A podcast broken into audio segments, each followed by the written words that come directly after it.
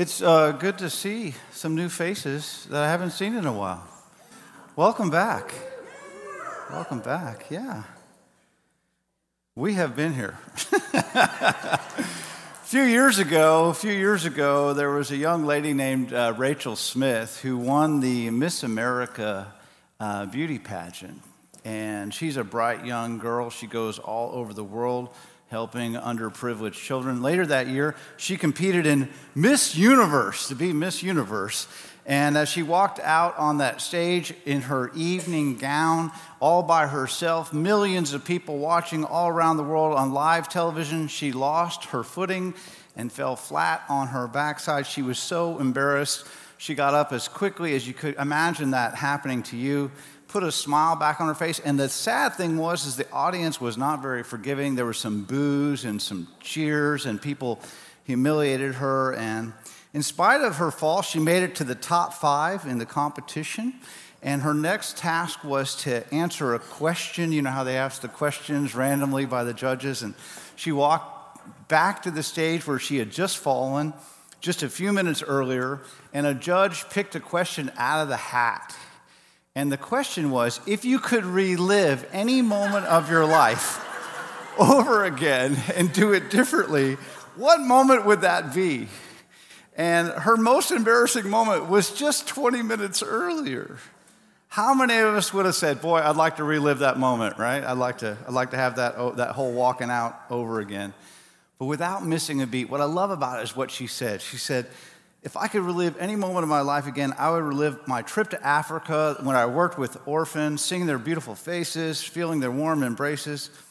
In other words, think about this. Instead of, instead of trying to relive a moment of pain or embarrassment or humiliation, she chose to relive a moment of joy, a moment where she was making a difference, a moment where, where God was using her to make a difference in this world. Isn't that a great, great thing? Amen? See, too often we get our performance mixed up with our identity. Performance, identity. In other words, you may have failed. That doesn't make you a failure. That's what you did, not who you are. Someone say amen. amen. You are a child of the Most High God. You have been handpicked and selected by the creator of the universe. God wants you to be here. You may struggle with an addiction, but you're not just an addict. That's what you did. That's not who you are. You can be free. You can be cleansed. You can be restored. So don't go around dwelling on your past mistakes or past embarrassments. Quit replaying all the times you failed, all the times you gave into temptation, the times you blew that relationship, the time it didn't work out. What does that do when you replay that in your mind? It just brings you down. So, just like, you know, we have this funny thing that we fight at and fight about in my household. It's called the remote control. and whoever's king of the house has the remote control. And just like you have a remote control to change the channel on television, some of you have got to learn how to change the channel in your mind. You'll not be free from guilt. You're not going to enjoy life if you're constantly replaying negative memories from your past. Amen? So if you're going to replay anything, why not replay the times that God really used you? Why not replay the times that you really made a difference? Why not replay the times that you really impacted someone's life? That will change your perspective. I mean, look, we're all going to have moments where we fall on our backside. We're all going to have moments where we're embarrassed. We're all going to have moments, and I can assure you they will show up on your movie screen.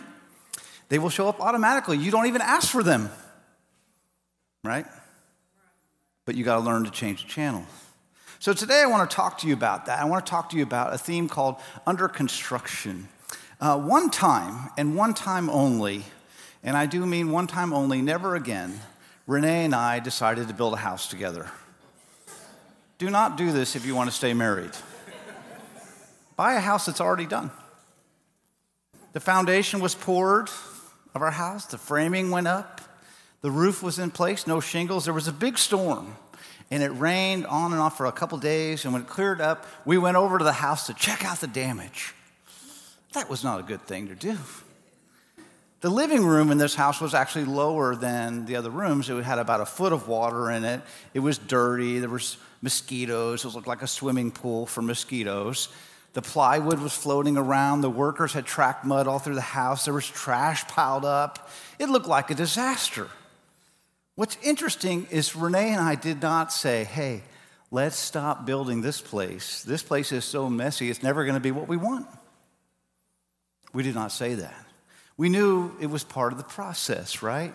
We, you can't have a beautiful house sometimes without the rain and the mud and the sheetrock dust and the paint and all that other stuff. In the same way, sometimes you see things that are messy in your life, the things you struggle with, the things that seem out of place, and you are under construction. Doesn't mean it's not going to work out. That water in your living room, that disappointment, that betrayal, that time you failed, may not like it, but it's part of the process. You're under construction. You cannot be all that God created you to be without some messy places. Some of you are looking at your neighbor going, Yeah, for sure. See, to an untrained eye like me and Renee's, a construction site can look disorganized. It can, it can look like, hey, there's, there's, it's not happening. But to an architect, to a general contractor, someone that has the plans, they're not worried. They know exactly where it's going, right? But your architect is the Most High God. God has designed specific plans, and that's plural there, not just one plan, but plans for your life. And the good news is your messy places in life will not stop your destiny. The delays, the things you don't understand, even the mistakes you made, God's taken those into account. You sometimes feel stuck. God is probably saying, hey, look, you're right on schedule. You're not a finished product. I'm still working on you. What I started, I'm going to bring to completion. Now, I know we've started this whole service without something that you're used to and that you love groaners. I haven't done any groaners. Don't you miss it? Liars. I don't know, speaking of construction, I don't know if you've heard, but out of all the modern construction tools, the shovel is really the most groundbreaking. well, seriously, we, we, we've been doing construction here at the church. I mean, we've painted the ceilings, we've got new lights, and, and yet, and, and, and while it was happening, I was at the construction site, there was actually an accident. I was, I was hit in the head by a can. Luckily for me, it was a soft drink.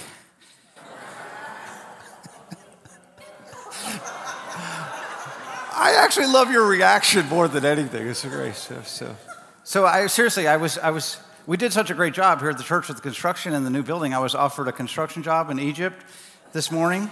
I was. Turned out to be a pyramid scheme. Anyhow, can you take one more? Can you take, I don't care, I'm going to give you one more. I watched a documentary about how they fix things and fix steel work. It was riveting. Anyhow, all right. I would tell you another construction joke, but I'm still working on it. Oh, they just keep flowing. They just don't ever stop. Uh, yeah, yeah. All right. In all seriousness, though, when you think about your past, when you think about your messy life, there's this thing that the devil does. And remember the devil's name because it, reveals what the devil does. The devil is called the accuser. And the accuser likes to say things like, hey, you're too messy. You got too many flaws for God to use you. You've got too many weaknesses. You've just made too many mistakes. Just remind him, I'm under construction. I may have some messy places, but God is not finished with me. Paul said, and I talked about this a couple weeks ago, Paul says in Ephesians 2:10, you are God's masterpiece. How many of you think that's true? Come on, get your hands up now. I said that two weeks ago. I preached about it. I had someone walk out the door and they said, Pastor John, I know you said I'm God's masterpiece. And I said, Yes, you are. And they go, Well, sometimes I feel like I was made in China.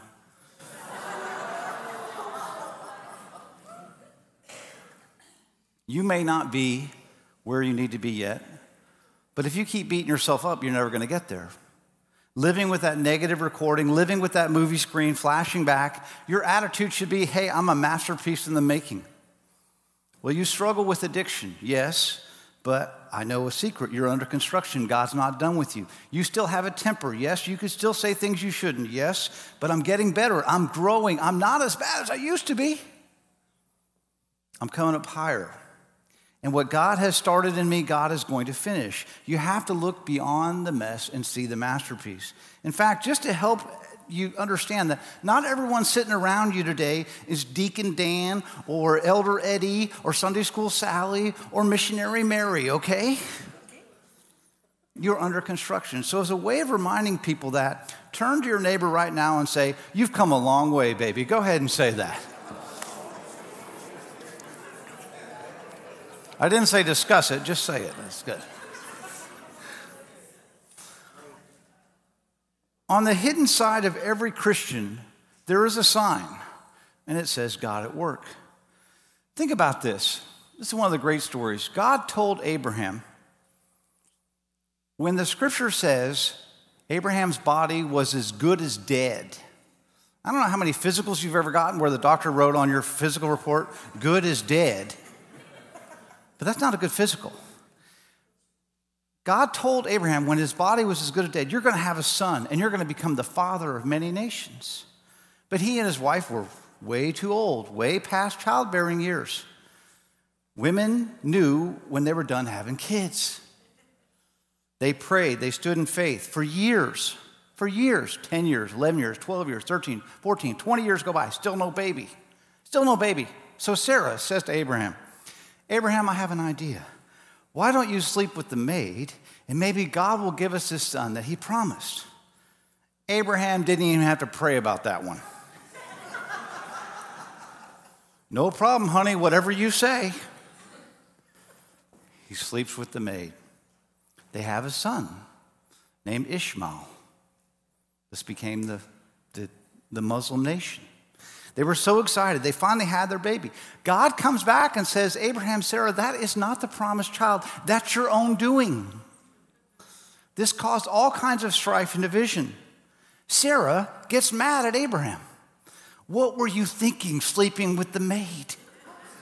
He says, What do you mean? You're the one that told me to do it. She said, I know, but you shouldn't have listened to me.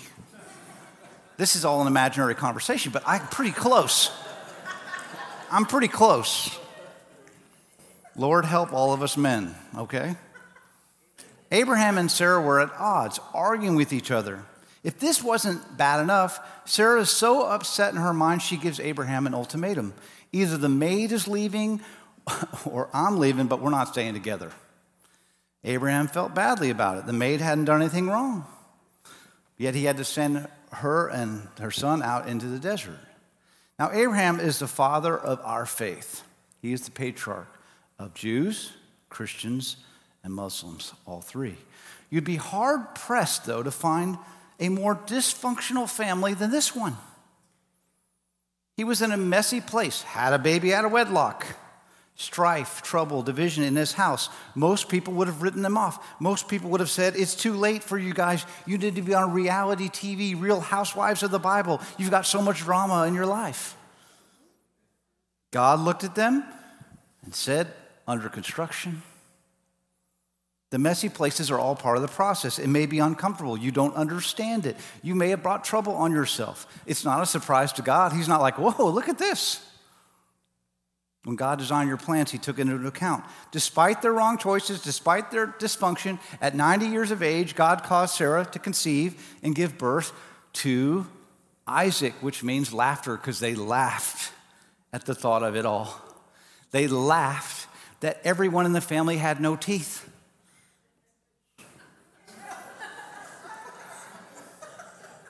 You think you got teeth at 90? Did they have a dental plan back then? Everybody's teething at the same time. If Abraham and Sarah saw their promise come to pass after all that mess, if they saw their promise come after all that mess, what makes you think God is not going to bring your plans to pass? Well, John, my situation's too messy. Couldn't be any messier than theirs. Well, I got water on my living room floor, mud on my floors. You're under construction. That's part of the process. Doesn't mean God is going to finish and just say, that's it, and give up on you. Here's how amazing God is. It says in the book of Romans in the New Testament that Abraham did not waver in his faith. Having a baby out of wedlock, to me, that sounds like wavering. I don't know. being impatient, trying to make things happen in your own strength, having to kick somebody out of your own house. That seems like wavering to me. But God does not see that construction process as wavering. The mistakes Abraham made, the strife, the dysfunction, God didn't hold it against him. In fact, God called Abraham a hero of the faith. This means there's hope for all of us. Yes. So quit beating yourself up. You're under construction. When God brings you to completion, when He delivers you from the addiction, when He turns your family around, He's not going to remember your weakness. Scripture says God distinctly forgets. As far as the east is the west, that's infinity, your sins, your mistakes. God's not going to bring up your past mistakes and failures. God knows you're under construction. We all have messy places. We all make mistakes. We all have things we have to overcome. But one of the worst mistakes we can make is we go through life focused against ourselves, focused against our failure, replaying that movie screen of when we fell. It's a funny thing. There are several places in Scripture when it tells Christians that we, as, as a body of Christ, we are called to confess our sins to one another as a way of accountability, as a way of uh, forgiveness, as a way of saying, hey, you can do better. However, nowhere in the Bible are we told to confess another person's sins. But we like to specialize in this, don't we? Of reminding, uh, people love to remind you of how many times you've been under construction. You've had enough people and circumstances against you and against yourself. Don't be against yourself, too. You have to be at peace with being under construction you're going to have some messy places, some things you don't understand, some weaknesses. The accuser will work overtime. He will send a crew of people to remind you of your mistakes. And people will join with him. What if you turned it all around? You said, You know what, Father, I thank you that I'm still under construction, that you're still working on me. I know this is a mess. The sign says I'm under construction, just like with Abraham. Despite my shortcomings, despite my failures, you're still going to work it out, so I'm going to end up where I need to be. When you live like that, God will say you're a hero of the faith. Turn to your neighbor and tell them right now, obviously, I'm under construction. Go ahead and do that. Don't agree with them too, too much. Don't agree. All right. You see this, some of you are having discussions about it now. I didn't say name their sins, just, you know. You see this with Peter. You see this in Peter with Peter's one of Jesus' disciples. Peter is hot tempered. He uses bad language. One time he got so angry he cuts off a soldier's ear, Malchus' ear. One moment he's defending Jesus, he's a hero of the faith. The next moment he's denying Jesus. I don't know who you're talking about, never spent a day with him. Swearing to authorities, he didn't know him.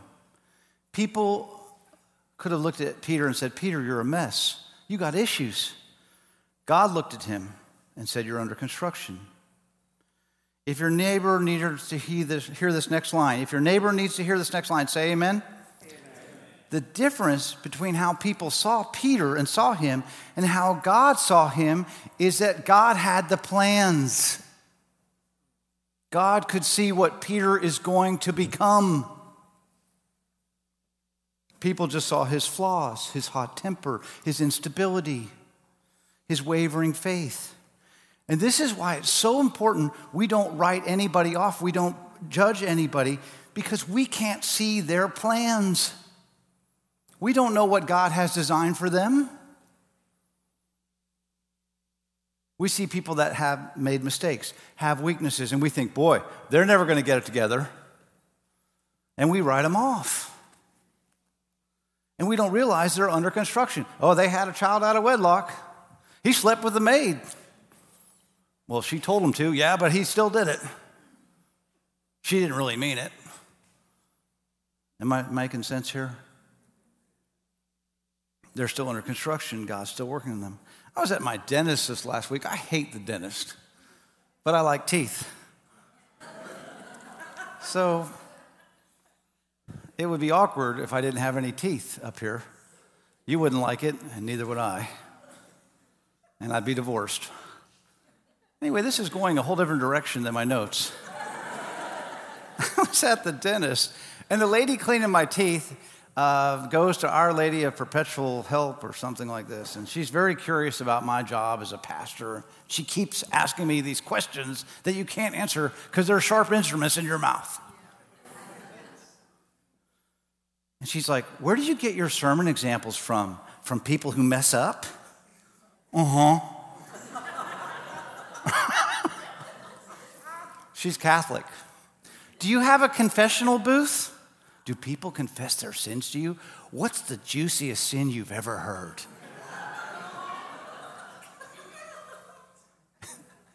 then she says, Have you ever had a woman come confess an affair? Well, we all know where you're at, don't we? Does it make you feel better, Pastor, when people confess their sins to you? I said, No, not really. I mean, I have enough weaknesses of my own to deal with. I don't have time to judge somebody else for their weaknesses. I really don't. We all have different struggles, everybody has struggles. But I love the fact that Jesus chose Peter, even though he was hot tempered, even though he knew, Jesus knew he was going to deny him, but God had the plans, and God said, you know what? He's going to become the rock upon which I'll build the church. He didn't choose him because he was perfect. He chose him because he had the blueprint. He knew he wasn't a finished product. Peter ended up becoming one of the most respected, influential leaders in the birth of the church. He gave the, the speech that led to the conversion of 3,000 people at Pentecost. So, what I'm saying is, where you're at now is not necessarily important, it is actually where you're going. Oliver Wendell Holmes has a great quote I find the great thing in this world is not so much where we stand as it is what direction we are moving. To reach the port of heaven, we must sail sometimes with the wind and sometimes against it, but we must sail and not drift nor lie at the anchor. So we're all sailing. The mess does not disqualify you, the mess means you're under construction. When you see other people that look like they have it all together, don't feel bad about yourself. Everyone, trust me, they're just hiding the construction process better than you.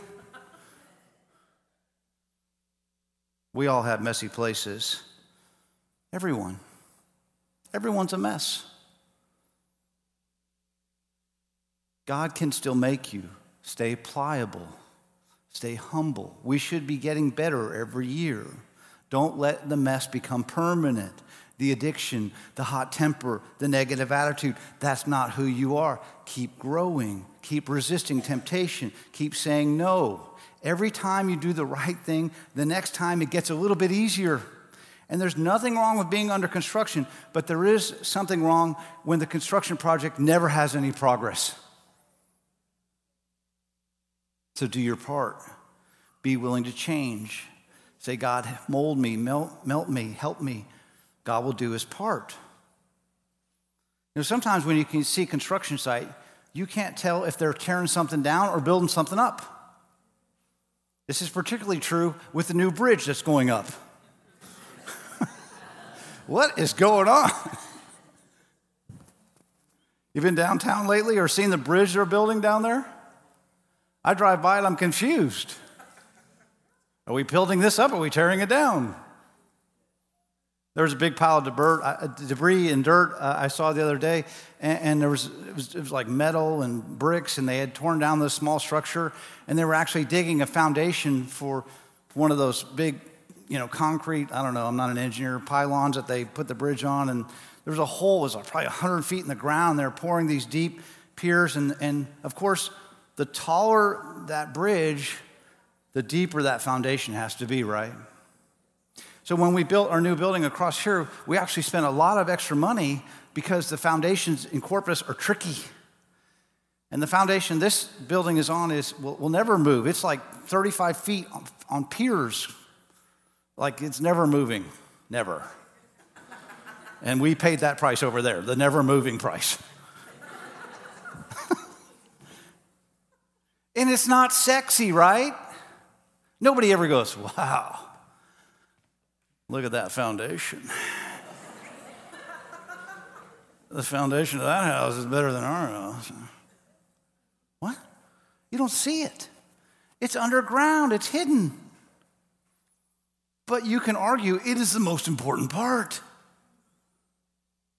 Because if they build a huge tower, a huge they, or bridge, and they don't take the time to put a proper foundation, it won't last. We have big dreams. God put promises in our hearts. God put things and plans in your heart to do. We're not growing. We're not seeing the good breaks. We may not realize that God is trying to work on your foundation. How we treat people, how we respond to adversity. And we don't like it because it's not sexy. Nobody can see it. For instance, I paid $500 last week for a crown that you can't see. I want you to see it. Because my insurance paid another $1,400, $2,000 went into my mouth, and I don't look any better. It's not sexy. I said to the dentist, This won't help. Can we add a whitener or something? No, that's extra. But the foundation is so important. Like the building, the higher you're going to go up, the deeper your foundation has to be. So don't get discouraged when things are not happening on your timetable. God knows what He's doing. Keep passing the test. Times are not changing. Keep having the good attitude that will keep making you stronger. God's probably working on your foundation. See, God will not release for you what He knows until you can handle it. It wouldn't be a blessing if God gave it to you and you were not ready. You see this over and over again in character development in Scripture. Look at David. Look at Peter. If God had an 80 story building plan for you, but has only designed a 40 story foundation, it may be easier, but God's going to do you a disservice. So don't fight the foundation work. Don't get sour because things aren't moving as fast as you like. Something's happening you can't see. Your foundation is going deeper. God's preparing you for something even greater. And when our house was being built, most of the walls were up, and um, they put in a couple extra walls. And I went over there and I thought I was brilliant. I went over there and I had the plans. Hey, these walls are not supposed to be here. And I called the general contractor, these walls are extra. And he goes, You know, we're having some high winds. We put some temporary walls up, you doofus. See, I didn't know what I was talking about. As the builder, he had more knowledge, more experience. He was doing things that didn't make sense to me, things that I didn't understand. Likewise, God does things in our life sometimes that doesn't make sense to us at the time, but looking back, you're like, you know what? It makes sense. In the same way, God, our builder, will allow things we don't always understand. Looks like a mistake. God has a reason. Well, John, I'm working at this job where I'm just not using my gifts. I have so much more in me. This seems like a mistake. Could be God's working on your foundation, teaching you humility, teaching you how to get through adversity, teaching you patience. Those are foundation things. They're not sexy. Do you think a God who's so precise and so detailed that he causes the earth to rotate down to the exact millisecond is going to somehow allow you to falter on your plan? Let something happen that wasn't designed? So, so a bad break keeps you from your destiny? I don't believe that. If God made a mistake with you, it would be the first one. Hello? I don't know. I think God screwed up with me. No, I don't think so. You're not that special.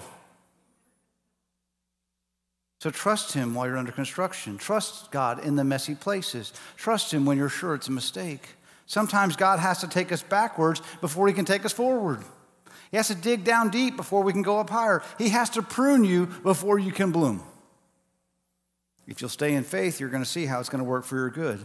God called Moses to deliver the Israelites. That was his plan, that was the blueprint for Moses' life. But there were a dozen things that made it look like a mistake. When Moses was born, the king put out a decree that all Hebrew male babies, because the Hebrews were getting too strong for the Egyptians, too prolific, that all Hebrew babies under two should be killed. It looked like God chose the wrong time for Moses to be born. It looked like God had made a mistake. But Moses' mother hid him in a basket, sent him down the Nile River. There were snakes and alligators. He could have tipped over, he could have drowned. Do you think he could swim? But what God has ordained for your life, what He's planned for before the foundation of time, what's on the blueprint can't be stopped by snakes or alligators or decrees or kings. So Pharaoh's daughter was at the river taking a bath. She heard the cries coming out of the basket. And who can resist a baby? When she saw baby Moses, it was love at first sight. She took him in and actually paid his mom to nurse him. As he grew up, Moses knows he's supposed to deliver the Israelites. One day he saw an Egyptian mistreating a Hebrew slave. He didn't think anyone was watching, so he kills the man. Someone did see him, so he has to flee for his life. He spent 40 years hiding in the backside of the desert in Midian. Looked like he missed his destiny. 40 years, God's working on the foundation of Moses. 40 years. I'm sure he felt like a failure. So when he's 80 years old, God appears to him through a burning bush. All right, Moses, now it's your time to deliver the Israelites. And he has all kinds of excuses as to why he can't. And God gets angry with him and burns anger at him, says, Come on, you can do this. This is what is planned for your life. You cannot find anyone in Scripture that did something significant that didn't have messy places. Times they didn't understand, times it wasn't fair, times they felt disqualified. But like with Moses, when it all came together, it made sense. They went from construction to completion. Some would say amen. Here's the key you cannot properly judge the construction process without the plans. You may think, I'm done, John, I'm finished. I've made too many mistakes. I missed my destiny. If you had the plans and that's what they said, I would agree with you. But the problem is, we don't get the plans. Funny, God said in Jeremiah, The plans I have for you are, are good and not to harm you and to give you a future and to give you a hope. What God has planned for you does not end in defeat and failure and mediocrity and addictions or in dysfunction. Your story ends in victory. Paul says in Corinthians, Thanks be to God who always causes us to triumph. I've heard it said, God always ends in all is well. If all is not well, then it's not the end. If there are things that are holding you back, things out of place, things that are messy, that just means you're under construction. Don't get discouraged. God's still working. It's not like God says, oh, this is too much of a mess for me to handle. You didn't miss your destiny because of a rough childhood, or somebody walked out on you and broke your heart, or someone died early on you, or people tried to stop you from your dream. God has the final say. So tune out all those voices that say, you blew it, you had your chance. God wouldn't have allowed it if it was going to keep you from your destiny. It's part of the process. So, what I'm asking implicitly, I haven't said it explicitly yet, but I'm going to say it now, is have you ever asked God, what are your plans for my life? Why am I here on this earth? because we are all hurtling towards death at lightning speed. Everyone's like, Ooh, I'm glad I came today. Thanks for that reminder. But you are. I bury people every week. Every week, it's a reminder that I am headed right where they're at. God, what are your plans for my life? Is it just to have more money in the bank account? Is it just pay off my car, have 2.5 kids, and I'm still at work till I'm 65? I've got 9,490 days left on earth. I number every day. I know you think I'm weird, I don't really care. It actually says in Psalm 90, verse 12, you're supposed to number our days. Lord, teach us to number our days so that we'll make them count. So if the average man in America lives 76, I've got 9,490 days. I'm under 10,000 days. Dang it. When's the last time you said, God, God, what should I do with my 9,490 days left? What did you draw from me, God, when you were making me in my mother's womb? Sometimes circumstances in life will ask you that question God, what are your plans for my life? So I'll close with this story because sometimes we can, we can answer that question and God will show us the plans. There's a guy named Peter Rork. Eight years ago, Peter Rork was a retired orthopedic surgeon. Made a lot of money, helped a lot of people. He was also a part time pilot. His wife died suddenly from a heart attack. He was distraught, deeply searching for a new direction. In his own words, my wife passed away. I was in the darkest place you can imagine. A mutual friend of ours called me and said, You know, Peter, you need to knock this off. Meg would want you to be happy. God still has work for you to do, so get out there. That's called an existential kick. So he began to ask God, God, what are your plans for my life? And God had the strangest answer. God said, I want you to help dogs. Dogs. And Peter said, Surely this is not God. I've had too much sugar today. But God came back the next day. I want you to help dogs. Dogs. What can I do for dogs? Peter's living in Jackson, Wyoming, where, in his words, I was living in a cocoon in Jackson where, you know, life is good and everybody has a dog and all the dogs are well taken care of and the shelter's always empty. Rork has always loved dogs ever since he was a boy. He even says, I like dogs better than most people I know. Some of you are like, yeah. So God began to connect the dots. Out of the blue, he gets a call from a shelter in Texas, the El Paso Dog Shelter, where there are lots of willing adopters. It's a common story at shelters in several cities, but it's not the story in every city. In other words, some cities, their shelters are completely empty, and other cities, the shelters are completely full, and they're having to, you know, euthanize these dogs. So he took the seats out of his plane and took the disguise and he co founded a nonprofit called The Dog is My Co pilot. And the mission is to fly or transport dogs from areas that have a high euthanasia rate to areas that will never put down a healthy animal. A typical day for Peter now involves loading up a plane full of animals in California, then dropping off to partners in Portland, Seattle, or Montana. A reporter asked him, What's the maximum number of animals you've had on the flight? 251, Peter says. What did that smell like? He says, You have no idea. It was an amazing olfactory experience. to date, Dog is my co pilot, has flown more than 16,000 animals, mostly dogs, okay, a few cats. Um, Back at the airport, an empty plane means a successful trip for Peter. And he'll be back in two weeks to do it all over again, hitting a half a dozen other towns in the meantime. And the reporter said, Does this mean, and does this job that you found, has it helped you find your purpose? And he had the great quote. He said, You know, you're out there saving dogs. And Peter said, Yeah, but I really think they saved me. They got me back into the world, back on God's plans for my life. You know, God does love dogs. It says in the book of Jonah, God even loves cows. Come on, you love Whataburger. You know you do. When we were building our house, at one point, all the switches were in, the floors were down, the cabinets were done.